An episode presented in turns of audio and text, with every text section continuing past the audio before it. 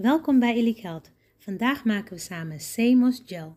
Daarvoor hebben we nodig onze Raw CMOS. Deze is verkrijgbaar op onze website www.elitehealth.com onder de categorie CMOS of onder de categorie Whole Foods. Pak een bak waar er ruim water in past. De CMOS gaat heel erg veel uitzetten. Gebruik altijd bronwater. Bronwater gebruiken om de zeemos te rehydrateren en kraanwater gebruiken om de zeemos te wassen. En daar zie je het. Zoveel zeemos. Zo'n grote bak zeemos. En jazeker, deze gaan we schoonmaken met kraanwater. Was je zeemos heel erg goed. Minimaal 3 tot 4 keer goed controleren. Al het water goed schoonmaken.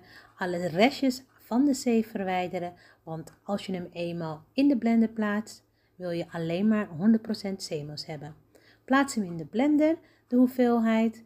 En vervolgens plaats je daar weer een klein beetje bronwater bij. Liever te weinig dan te veel, want je kan nooit meer water weghalen, maar je kan altijd nog water toevoegen. Deze zeemels is voor eigen persoonlijk gebruik, vandaar dat ik geen bescherming op heb zoals jullie van ons gewend zijn. Maar het is puur voor jullie zodat jullie weten hoe je eigen raw CMOS te maken tot gel. Dank jullie wel voor het kijken. Like, share, comment en subscribe. Tot de volgende keer. I love, love, love, love, love you. Bye bye now.